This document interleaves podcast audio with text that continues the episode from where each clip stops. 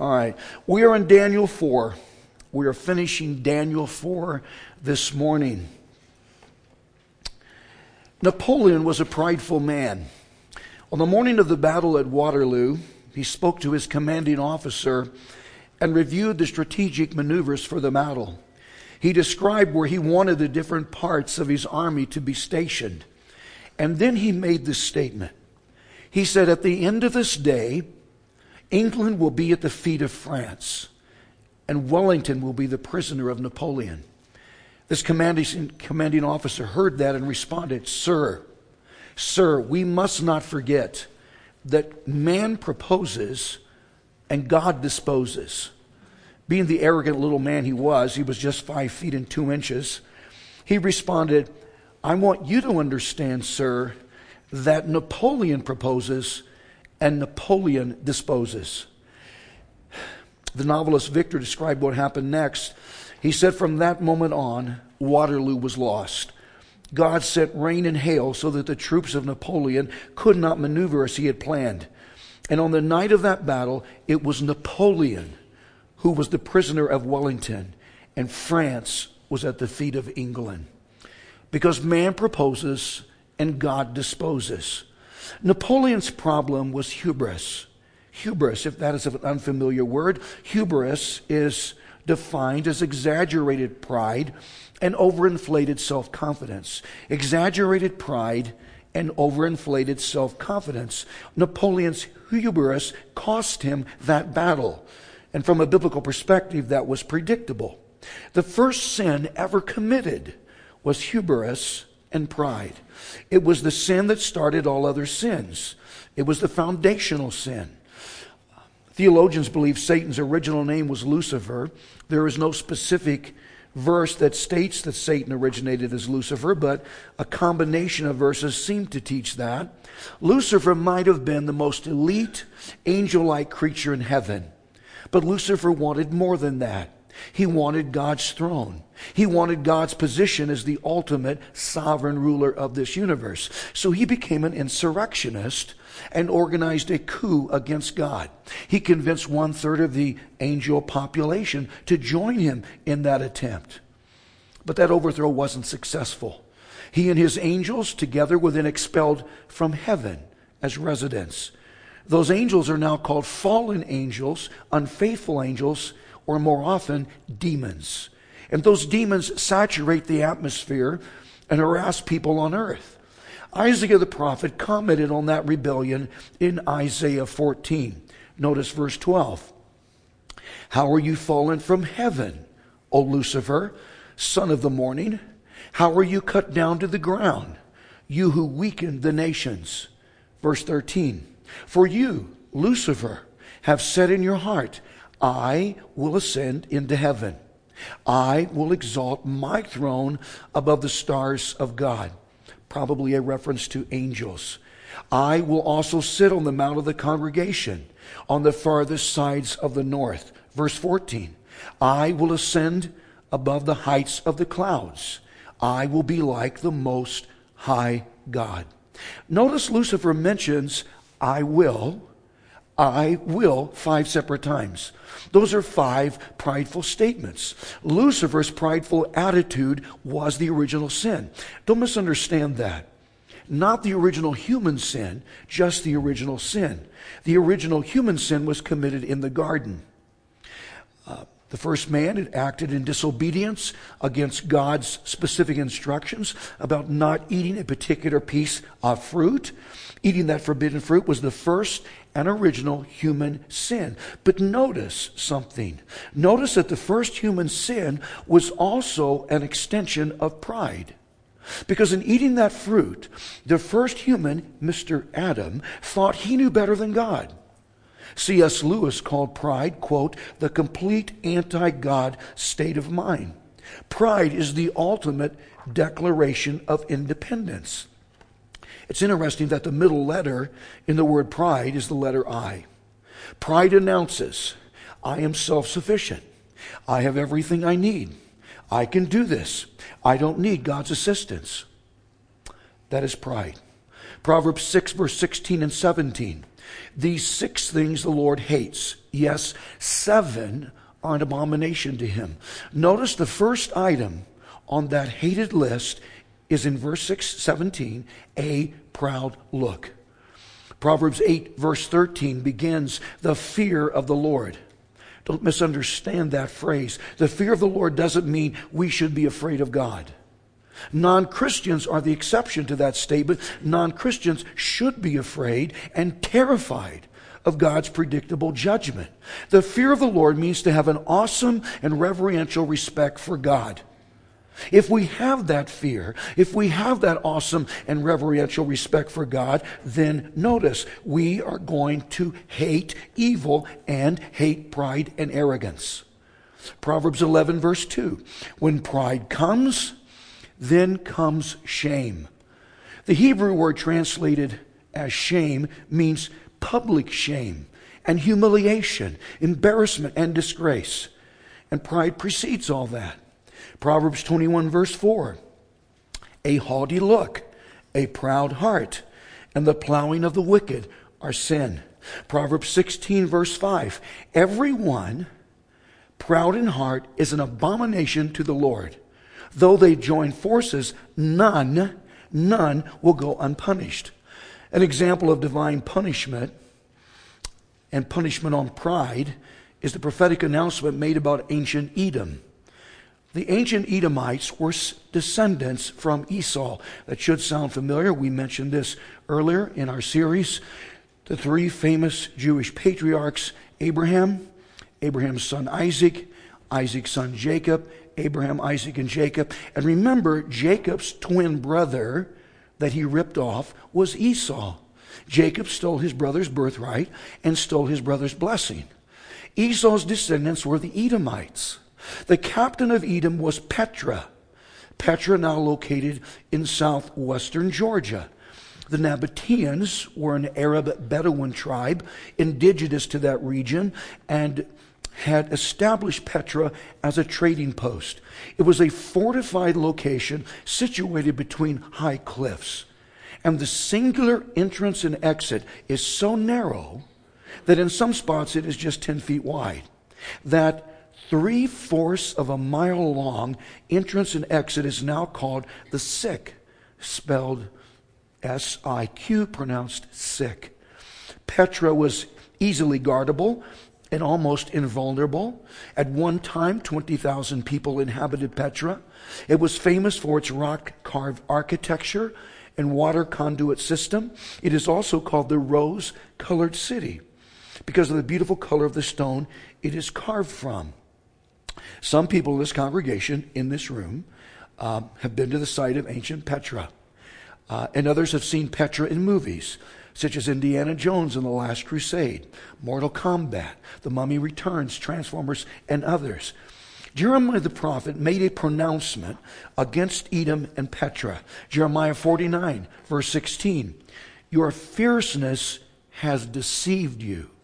The pride of your heart, notice, the pride of your heart, O you who dwell in the clefts of the rock, that's Petra, who hold the height of the hill.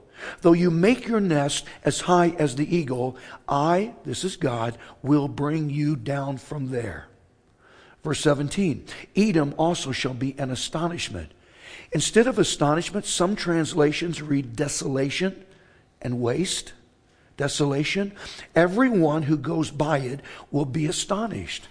The Hebrew word translated as astonished means amazed and amazement. So people that see Petra are going to stare in amazement at how desolate it is. Other nations captured ancient Petra multiple times. And then after the 8th century AD, it was abandoned as a trading center. And its stone structures were then used as shelters for nomadic shepherds. Today, the original Petra is in ruins. And Jeremiah was correct. Everyone that sees Petra is amazed and astonished. Petra illustrates that God doesn't tolerate pride. It could be in this life or the life after this life, but God punishes pride.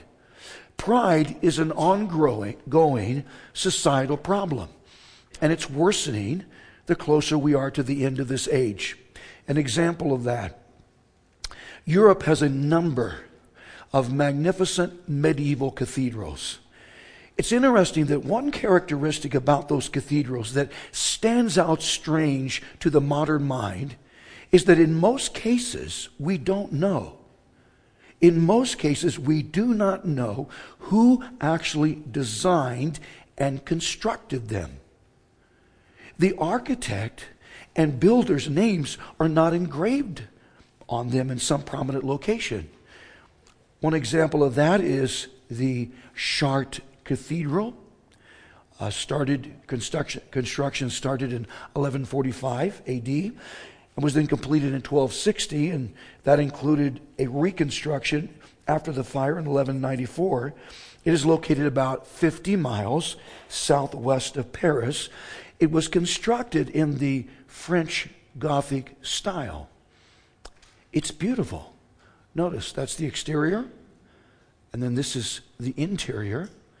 And then I understand that some of that stained glass is original, more than eight centuries old. It is a magnificent structure. It has been designated as a World Heritage Site and is considered a masterpiece and the high point of French Gothic art. But the architect of that structure and the stonemasons that built it are unknowns. We don't know who those men were. That's not how modern man rolls. We want as much name recognition as possible. We want our achievements advertised and publicized because we're proud people. But those medieval anonymous achievements started to change after the Enlightenment. The Enlightenment, uh, also called the Age of Reason, was an intellectual and philosophical movement that dominated Europe during the 17th and 18th centuries. The Enlightenment had some good parts and some not so good parts. One of the more famous personalities from that period was Jean Jacques Rousseau. Pardon my French, I don't speak the language, I'm sure I butchered it, forgive me. Um, in 1789, Rousseau authored a book called Confessions. He dedicated that book to himself. It reads, quote, To me, to me with the admiration I owe myself. The book opened with these words, quote, I have entered upon a performance which is without example, whose accomplishment will have no imitator. I mean to present my fellow mortals with a man in all the integrity of nature, and this man shall be myself. Rousseau stole the title from his book from the famous fourth century theologian and church father Augustine. Augustine's book was also called Confessions. His was different, though. He dedicated his publication not to himself, but to God. And he wrote, Great thou art, and greatly to be praised. See how far we have come? Let's set up this narrative. Nebuchadnezzar in the first part of Daniel 4, had a nightmarish dream that bothered him and troubled him. Nebuchadnezzar remembered the specifics from this particular dream. He dreamed about an enormous, enormous tree. This tree had large and strong branches. Birds nested in its limbs and animals found shade underneath it. This tree also produced much, much fruit. According to this dream, all of a sudden someone descended from heaven he was called a watcher in this text, meaning he was probably an angel. This angel descended from heaven and demanded that this tree be cut down, and it was. Its branches were stripped of its leaves, its fruit was scattered, and the birds and animals left. But the stump of that tree was bound with a band of iron and bronze that preserved that tree from continued deterioration. And that meant it was still possible that this tree could be restored and rejuvenated. That was his dream. But none of Nebuchadnezzar's court counselors could interpret that dream, so he called on Daniel. He had total confidence in Daniel's ability to interpret what he had dreamed. Daniel immediately understood that dream. In an instant, God gave him the meaning and essence of that dream, but he hesitated to reveal it to Nebuchadnezzar because it wasn't good. He didn't want to disappoint him. He didn't want to upset him. He knew what that dream meant, and that dream was a prophetical announcement, pronouncement of judgment on Nebuchadnezzar. This dream was scheduled to transpire over a seven year period. And the interpretation was this that massive tree from that dream represented Nebuchadnezzar himself. This enormous tree, the focal point of that dream, represented Nebuchadnezzar himself and represented all the greatness Nebuchadnezzar had achieved throughout the Babylonian Empire. The message to Nebuchadnezzar from that dream was that he would be removed, dethroned from his throne as head of that Babylonian Empire. Why would he be removed? Because he would incur a sudden, severe mental disorder where he would imagine himself to be some sort of a beast similar to an ox. He would exist in that mentally confused state for 84 consecutive months until he learned the critical lesson that it is God that rules over all. It is God that is sovereign. It is God that enthrones human rulers, and it is God that dethrones human rulers. The reason all this happened to Nebuchadnezzar is because pride positions oneself above God. God had laid down a basic premise that he would not tolerate a usurper who attempts to rise above him. Isaiah 48, verse 11, and I, God, will not give my glory to another. Nebuchadnezzar represents what happens to any man that tries to do that, to anyone that tries to usurp himself over God. This is a warning to all the shahs, ayatollahs, amins, Hitlers, Mussolinis, Putins, and all others who want to set up their own prideful, egotistical, self designed empires. Nebuchadnezzar was the classic example of this important principle. Don't miss this principle.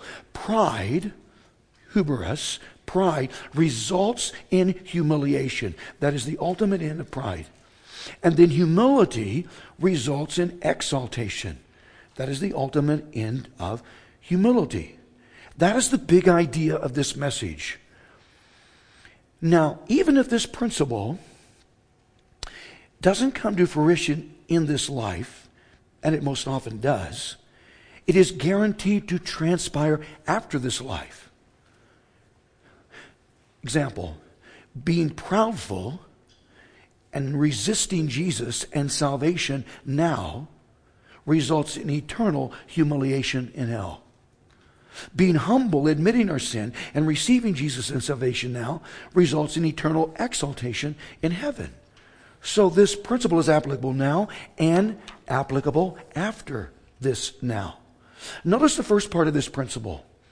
Pride results in personal humiliation, or rephrased as, he who gets too big for his britches will ultimately be exposed in the end.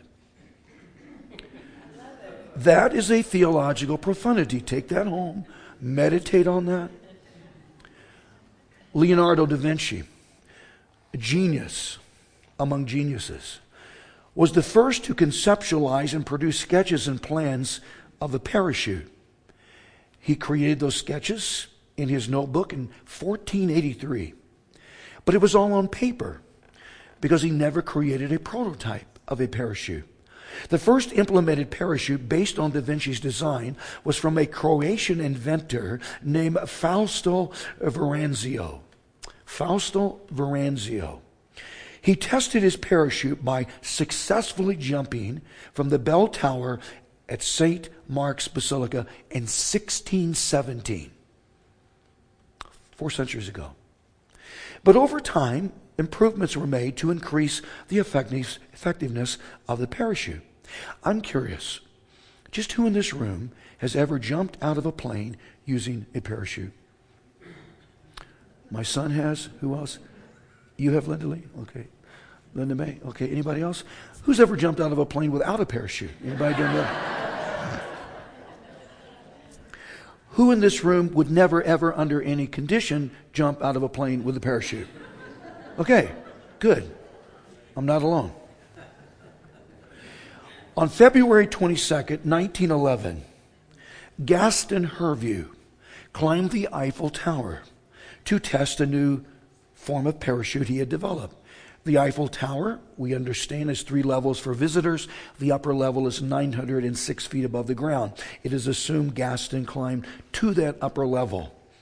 He checked with the wind and started the test. His silk parachute filled with air and then floated safely to the ground. But Hervieux didn't actually make that jump himself. He used one of these test dummies instead that weighed about 160 pounds. One man heard about that and felt that experiment was an absolute outrage. Franz Reichel. Franz Reichel was an Austrian tailor who created a parachute of his own. He denounced the use of dummies in experimentation as a sham. So, 12 months after that, he arrived at the Eiffel Tower. That is so strange. He arrived at the Eiffel Tower uh, to conduct his own experiment. It's his parachute suit. He posed for pictures and announced, I am so convinced this device will work properly that I will use it and jump myself. It so happened Gaston Hervieux the man we just mentioned, was also there and pulled him aside and tried to stop him. Hervieux explained some of the technical reasons why his parachute was certain to fail. The two men had a much heated discussion for a matter of minutes until Reichel just walked away from him. Modern parachutes use 700 square feet of fabric and should be deployed only above 250 feet. Reichel's parachute used less than 350 feet square feet of fabric, and for some strange reason, he deployed it at just 178 feet, pardon me, 87 feet. He had neither the surface area nor the altitude needed to make a successful jump. Hervieux wasn't the only person who had insisted that his parachute suit wasn't workable. A team of experts had earlier argued that the surface area of the device was too small. He shouldn't attempt to do this. Reichel was so stubborn, so full of hubris, so prideful. He not only ignored the experts, he also ignored his own data. He had tested his parachute earlier using dummies, and the dummies crashed. He tested his parachute himself, jumping 30 feet into a haystack, and he crashed. He tested his parachute jumping 20 feet without a haystack. He crashed and broke his leg. You would think something would start to register. Instead of changing the parachute design, though, his hubris and pride and stubbornness caused him to hang on even tighter to his bad idea, regardless of all the evidence and warning. So he jumped. Reichel fell for four seconds until he hit the ground at 60 miles per hour, creating a dust of frost and dust and a dent of six inches deep. He died on impact because pride precedes humiliation. Pride precedes shame and embarrassment and disgrace and indignity. The first part of this principle is described in Daniel 4, verses 28 through 33. Notice verse 28. All this meaning all this that had been predicted in this dream just verses earlier. All this came upon King Nebuchadnezzar. All that had been prophesied about Nebuchadnezzar through that nightmarish dream was fulfilled just as Daniel interpreted and just as he said it would. Verse 29 At the end of the 12 months, he was walking about the royal palace of Babylon. Notice that the fulfillment of this dream doesn't happen for another 12 months. After the dream, after Daniel shared the interpretation, nothing happens for another 12 months, meaning that God exercised extreme patience toward Nebuchadnezzar. He extended to him more than enough time to repent from his sin and change, to smash his pride, but Nebuchadnezzar was stubborn on steroids. He wouldn't budge. Notice his continued and profound arrogance. Verse 30 The king Nebuchadnezzar spoke, saying, Is this is not this great Babylon that I have built? I have built for a royal dwelling by my mighty power and for the honor of my majesty. People, that is prideful arrogance, this boasting. This man had prideful hubris oozing from his pores. And not unlike Napoleon, he was about to experience humiliation. Proverbs 16, verse 18 pride, this hubris, goes before destruction, and a haughty spirit, haughtiness, goes before a fall. That same verse has been illustrated countless times in others throughout the biblical record. We're scheduled soon to meet egotistical King Belshazzar and his fall, Daniel 5. There was the biggest bag of hot air ever in Goliath, 1 Samuel 17. And the bigger they are, the harder they fall. He's an example of that. The rich fool, mentioned in Jesus' parable, Luke 12. And then King Herod in Acts 12. Read what happened to him and how he died. and on and on and on. Proud men that ended up humiliated. Verse 31. While the word was still in the king's mouth, a voice from heaven, this is from God Himself, we assume. A voice fell from heaven King Nebuchadnezzar, to you it is spoken, the kingdom has departed from you. Nebuchadnezzar had heard this earlier prophetical announcement from Daniel. He'd heard what Daniel said about the dream he had had. And notice he did nothing. He changed nothing. There was no repentance. There was no smashing of his pride and hubris. One month passed after that. Nothing happened to him. He's fine. Six months passed and still no judgment. Nothing. Eleven months passed and Nebuchadnezzar was probably feeling invincible. And then after 12 months, all of a sudden, bam! All that Daniel had predicted would happen, happened in an instant.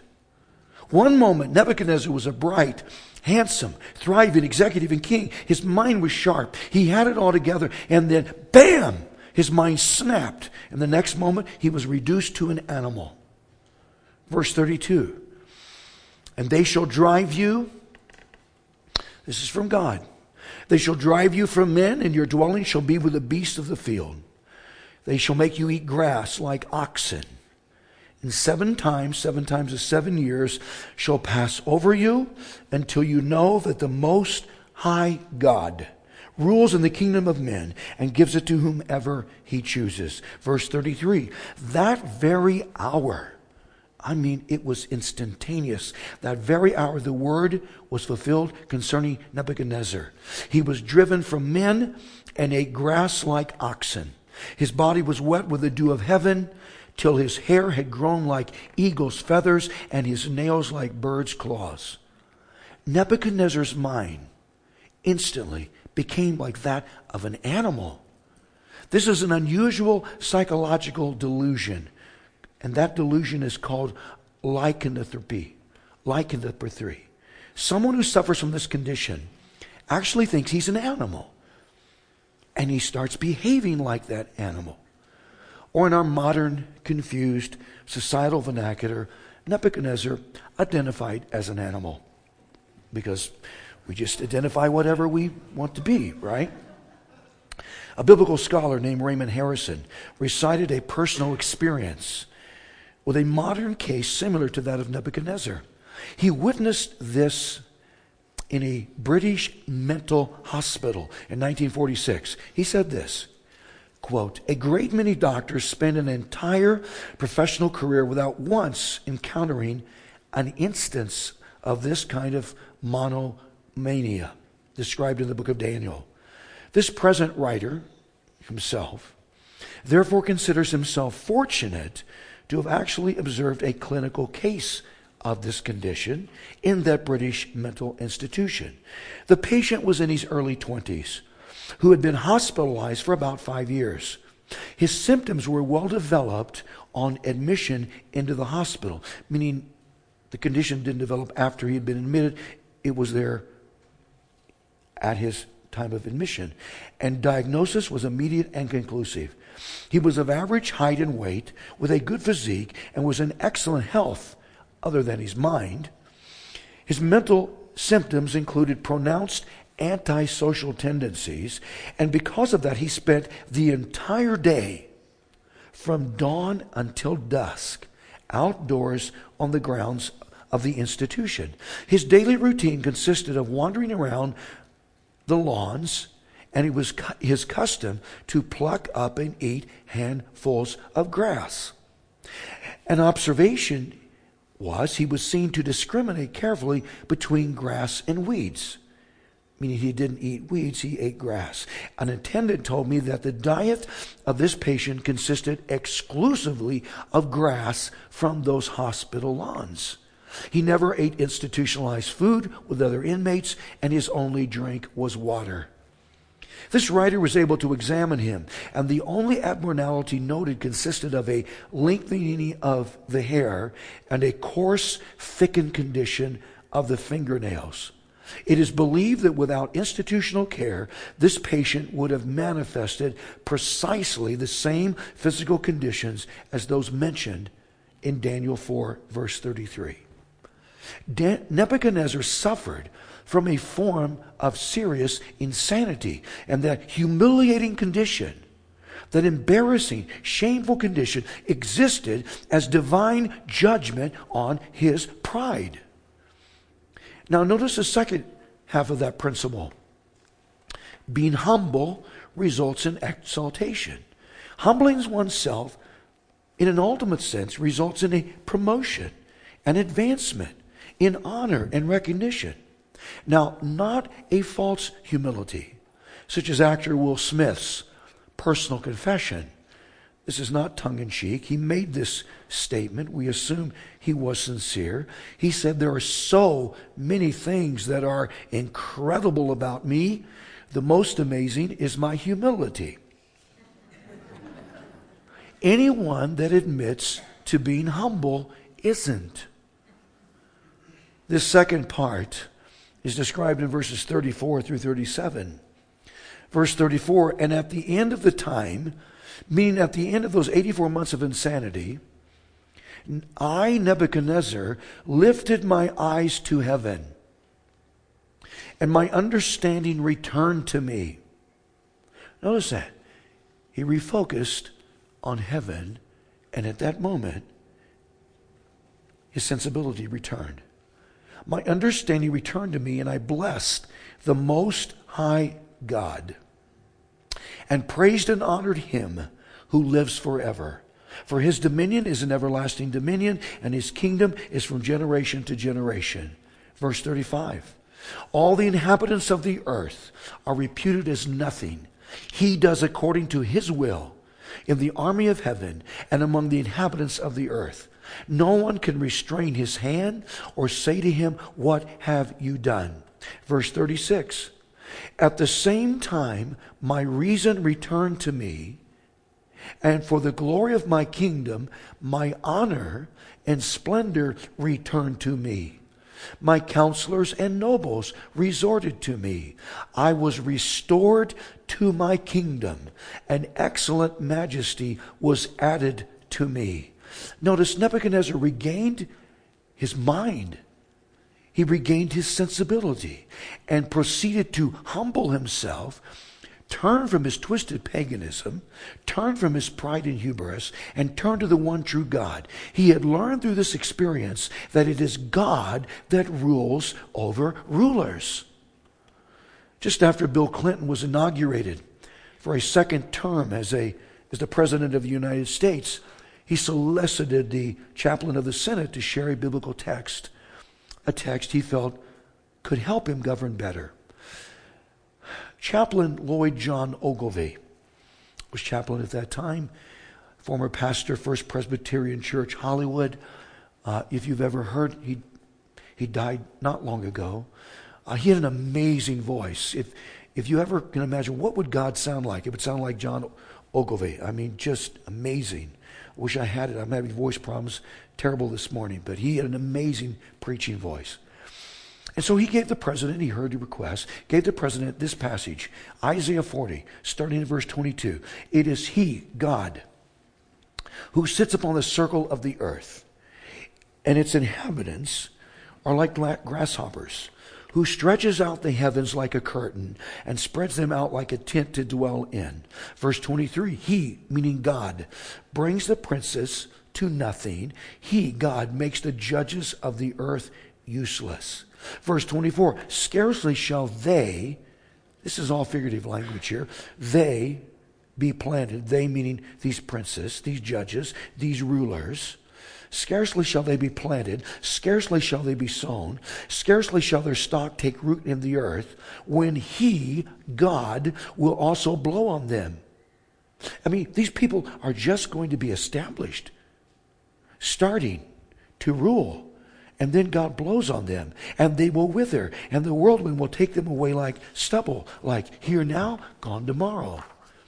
God is sovereign, meaning God is in control of all that happens in this universe. Nothing happens outside his control. He rules over all things, and he rules over all people, and that includes governmental rulers. And Chaplain Lloyd John Ogilvie wanted President Clinton to understand that.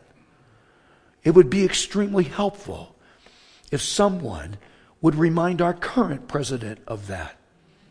He governs as if God doesn't exist. It would seem it never enters his mind that his actions are accountable to God. Some of that might be attributed to his apparent cognitive decline, but that's not an acceptable excuse. He still has enough functioning brain cells left that he should know better. Before the election, there was an organization formed called, quote, Evangelicals for Biden. That's an oxymoron. Evangelicals for Biden. Deceived people, naive people in that movement felt Mr. Biden was the more moral candidate, the more moderate candidate, that his immigration policies were more humane than those of his predecessor. Yeah, right. These people felt that, being a quote, devout Catholic, as he claimed that he would tighten up access to abortion. These people were fools. Understand something the president is not a devout Catholic, he is a career politician, and he caters to the godless progressive left. An example, a small example of that. During each 24 hour period, Planned Parenthood aborts almost 1,000 children. Each 24 hours. And on an annual basis, Planned Parenthood receives $618 million of our tax monies. The president just issued a new tax rule giving them another $60 million. And he is now directly funding abortions we are paying for in other countries. He is, no question, the most pro abortion president of all time.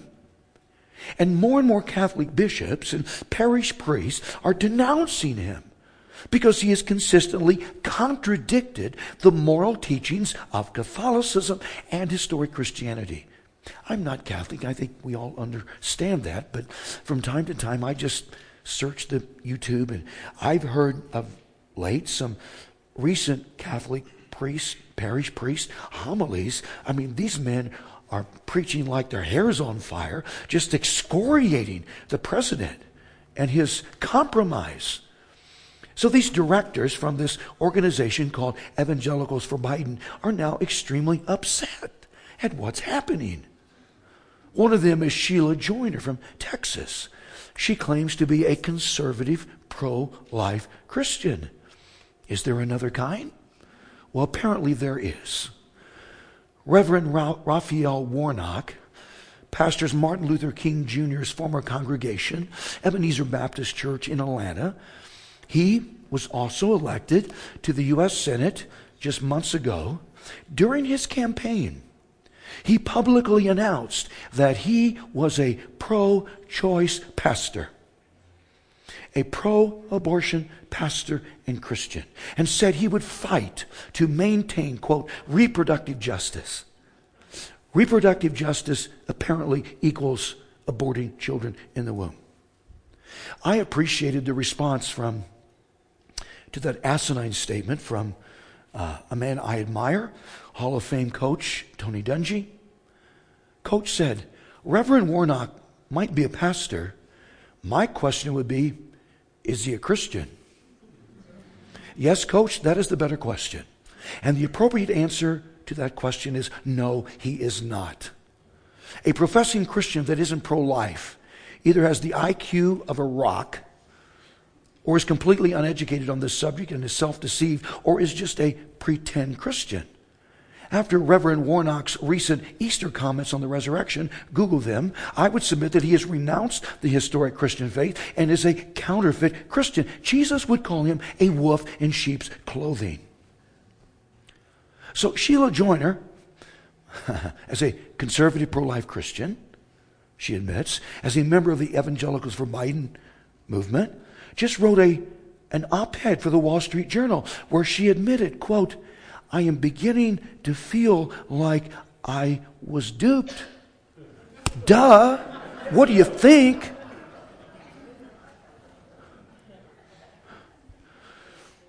Since we're on the subject, three months ago, the National Sanctity of Life Sunday in January, uh, we had a representative from Life Choices. We support them on a monthly basis. And each January, we have someone from there come and present to us what that organization does in convincing women to con- continue their pregnancies and not to abort the child. And she had these baby bottles. Remember these? And she challenged us to take these bottles home and fill them with change and or paper money and then return them uh, so we can donate the proceeds to Life Choices, and we have done that. In 2020, as a congregation, we donated through these bottles a total of $1,373.52, the most we'd ever donated. In 2021, we just donated a total of $2,225.38. Amen?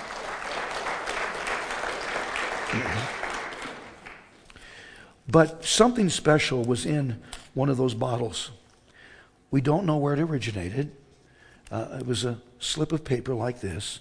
We, there was no name attached. But it said, this note, a six year old gave her chore money and leftover birthday money to save the babies. People, do you understand that means a six year old first grader has more sense than a sitting U.S. Senator from Georgia that calls himself a reverend? God pity us. I digress. At the end of those 84 months of judgment, Nebuchadnezzar had learned his lesson. He substituted humility for his hubris. And he published that exchange in a public statement. Notice verse 37. Now I, Nebuchadnezzar, praise and extol and honor the King of heaven, God, the Jewish God, Yahweh all of whose works are true and his ways justice. And this next part, he announces, he now understood from personal experience through those 84 months of insanity. He said, and those who walk in pride, he, God, is able to put down. Nebuchadnezzar had been proud times a thousand. God judged that pride and caused Nebuchadnezzar's appearance to become repulsive. He's probably on all fours on the ground. He ate grass in the fields as an animal would. He was covered in dirt. He had long tangled hair and claw like fingernails and toenails. Some believe he was caged, as an animal would be caged in a zoo. Caged just as that tree stump in that dream was encased and caged inside that metal band. And then, just as quick as he went insane, his sanity was restored. He came out of that mental illness a different man. He had been humbled, he had been humiliated, and now he would be exalted. He was exalted because his throne was restored to him with greater power than he ever had before. But this time, he acknowledged where that power had come from. It's incredible to me that after seven years, his kingdom was still secure. No one sat on his throne during that time. No ambitious noble from the inside had attempted to succeed Nebuchadnezzar's throne. No foreign power had invaded Babylonia and confiscated Nebuchadnezzar's throne. There had been no insurrection. There had been no coup to depose him. That's because theologians believe God used Daniel to hold Babylonian together until the end of the 84 months and Nebuchadnezzar could be restored. This is the last thing. Verse 37. We read about Nebuchadnezzar in the Bible. But I believe his sincere trust in God, his new humility, his turning from sin resulted in his salvation. And I believe, I am convinced, we will meet Nebuchadnezzar in heaven. Amen. One of the giants of the faith died just this past month. Luis Palau was an international evangelist. And he just died from cancer at age 86. He was born in Argentina and moved to Portland in his mid 20s to attend graduate school at Multnomah University. He started as a translator for Billy Graham in some of his crusades, where there were Hispanic people present. And then in 1970, Dr. Graham's organization fronted him some money to start his own evangelistic association. He held large evangelistic crusades, most often in foreign countries, some of them here, most often, though, foreign. He was known as the Billy Graham of South America. In those crusades and evangelistic festivals, he preached face to face, not counting radio and television, he preached face to face to more than 25 million people in 70 countries.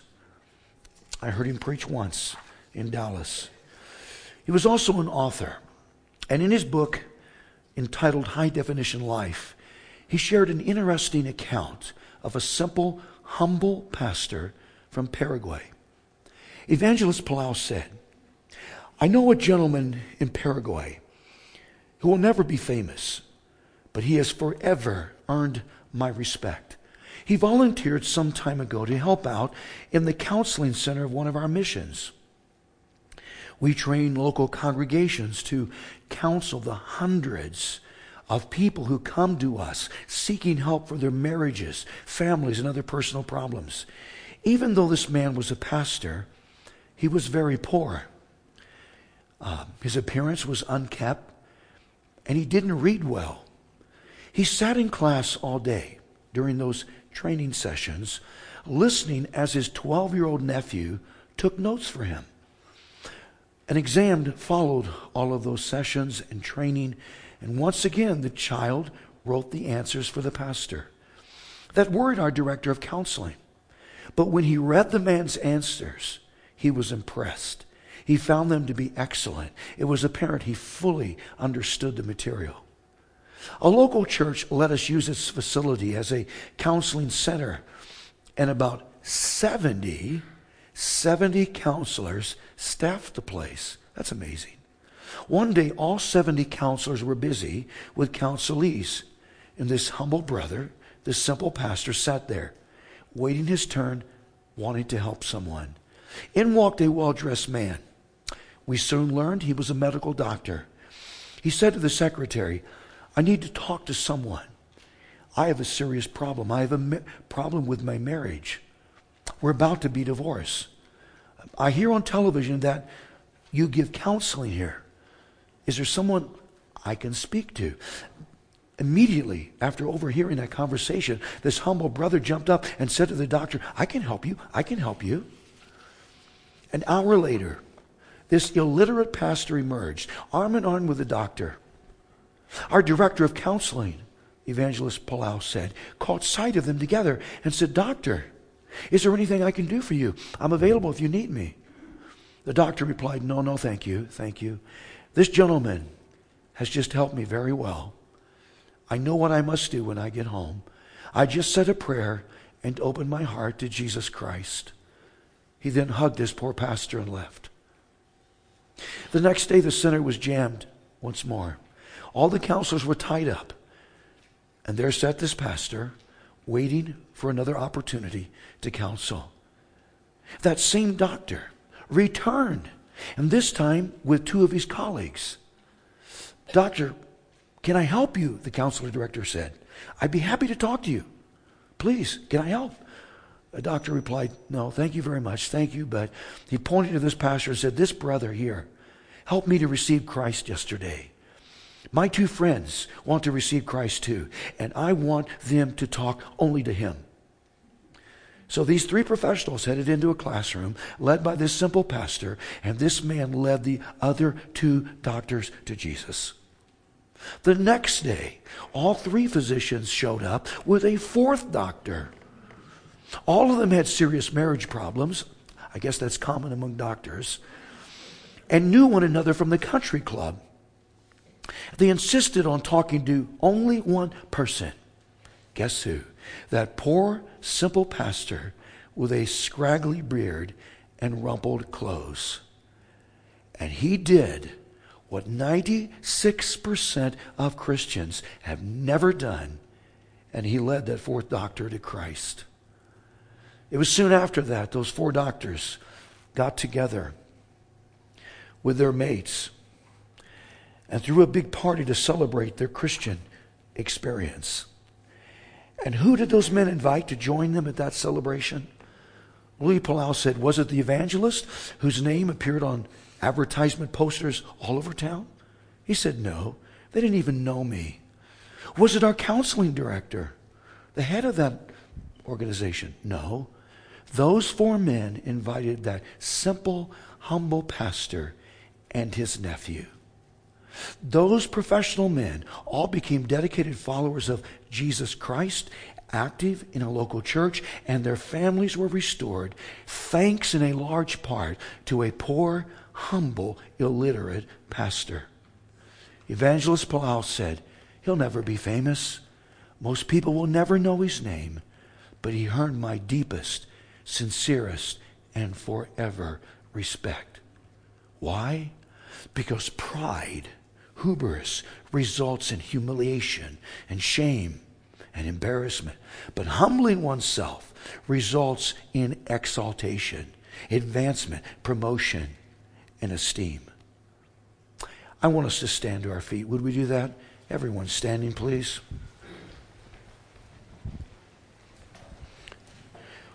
We're going to conclude our service in singing what I believe, if he were here, would be Nebuchadnezzar's theme song. We're going to sing that famous hymn, How Great Thou Art. Before we do, though, I, uh, I want my brother Stephen to come here uh, to the platform. I'm going to have him lead us in prayer, uh, something we always do at the conclusion of a message. Uh, since we moved here almost nine years ago this summer, uh, Stephen's never been here. This is his first time. Most of you have never seen him before. Uh, he lives on the west coast. He lives on the coast, just north of Santa Barbara and uh, he doesn't he doesn't get out much. I have to be honest, and so we're shocked he's here. But I think there's a slight something going on where maybe he's thinking maybe it's time to move closer to family or get out of this craziness in California. I'm not sure. Now I'm the oldest of five children. He's next to me, two years younger. I have to be honest, he doesn't look like his siblings. He doesn't act like his siblings. In fact, most, most people you have to be careful around him. Most people think there was a mix up at the hospital and my mom brought home the wrong kid. Maybe, I don't know. Anyway, anyway, he's a writer. His master's degree is in communications from the University of Kansas, so technically he's a Jayhawk. But uh, he's a professional writer, radio, television, film, magazines, trade journals, marketing, advertisement, all that stuff. He's won a Clio Award, if you're familiar with that. He's won a Telly Award. So he's a professional writer, and he's always he asked me how long he's going. I said, Well, I'm working on a sermon. He always is offering to help write my sermons. And, and he's just, he does. And, and I'm going, Steve, I'm fine. I'm cool. I can do this. But he said, Look, I can help. I do this. I can write sermons. And uh, I admit his IQ is probably 20 points north of mine, but I do not want him writing my sermons. he would add new meaning to the word sabotage. Trust me, okay? All right. Anyway, we're, we're going to, I'm going to have him close in prayer, and then we're going to go out after a few stanzas and stand at the back. I want you to meet him. Don't tie him up because a lot of people here, but just meet him and tell him, move to Nevada. Just tell him that, okay? tell him you'll never regret it, and, uh, and I don't think he will. So, Stephen, would you, uh, would you please uh, say a word close in prayer? Yeah, it is, it is great to be here, and I've enjoyed my time here. It's beautiful. And uh, while I enjoy the climate in California, the political climate, maybe not so much. Um, the one thing I did notice after spending several days with my brother and his family, something about the air here or something causes your clothing to shrink. so if you'd fix that, I'd be here in an instant. Anyway, um, I may not have met all of you, but I know you by reputation. Uh, when I talk to my brother, I often ask, How's the church? And so he tells me, and I've heard good things, so I want to thank God for you now. Heavenly Father, I want to thank you for this day you've made and for the opportunity to rejoice and be glad in it here in this place with these people. Uh, I think that you give them the opportunity to come here, faithfully attend, stir each other up for love and good works, and encourage one another. And I ask that you prosper them in all things. Um, that um, when the time comes, whether I meet them again uh, in heaven or on earth, we continue to love one another and glorify your name. In Christ's name.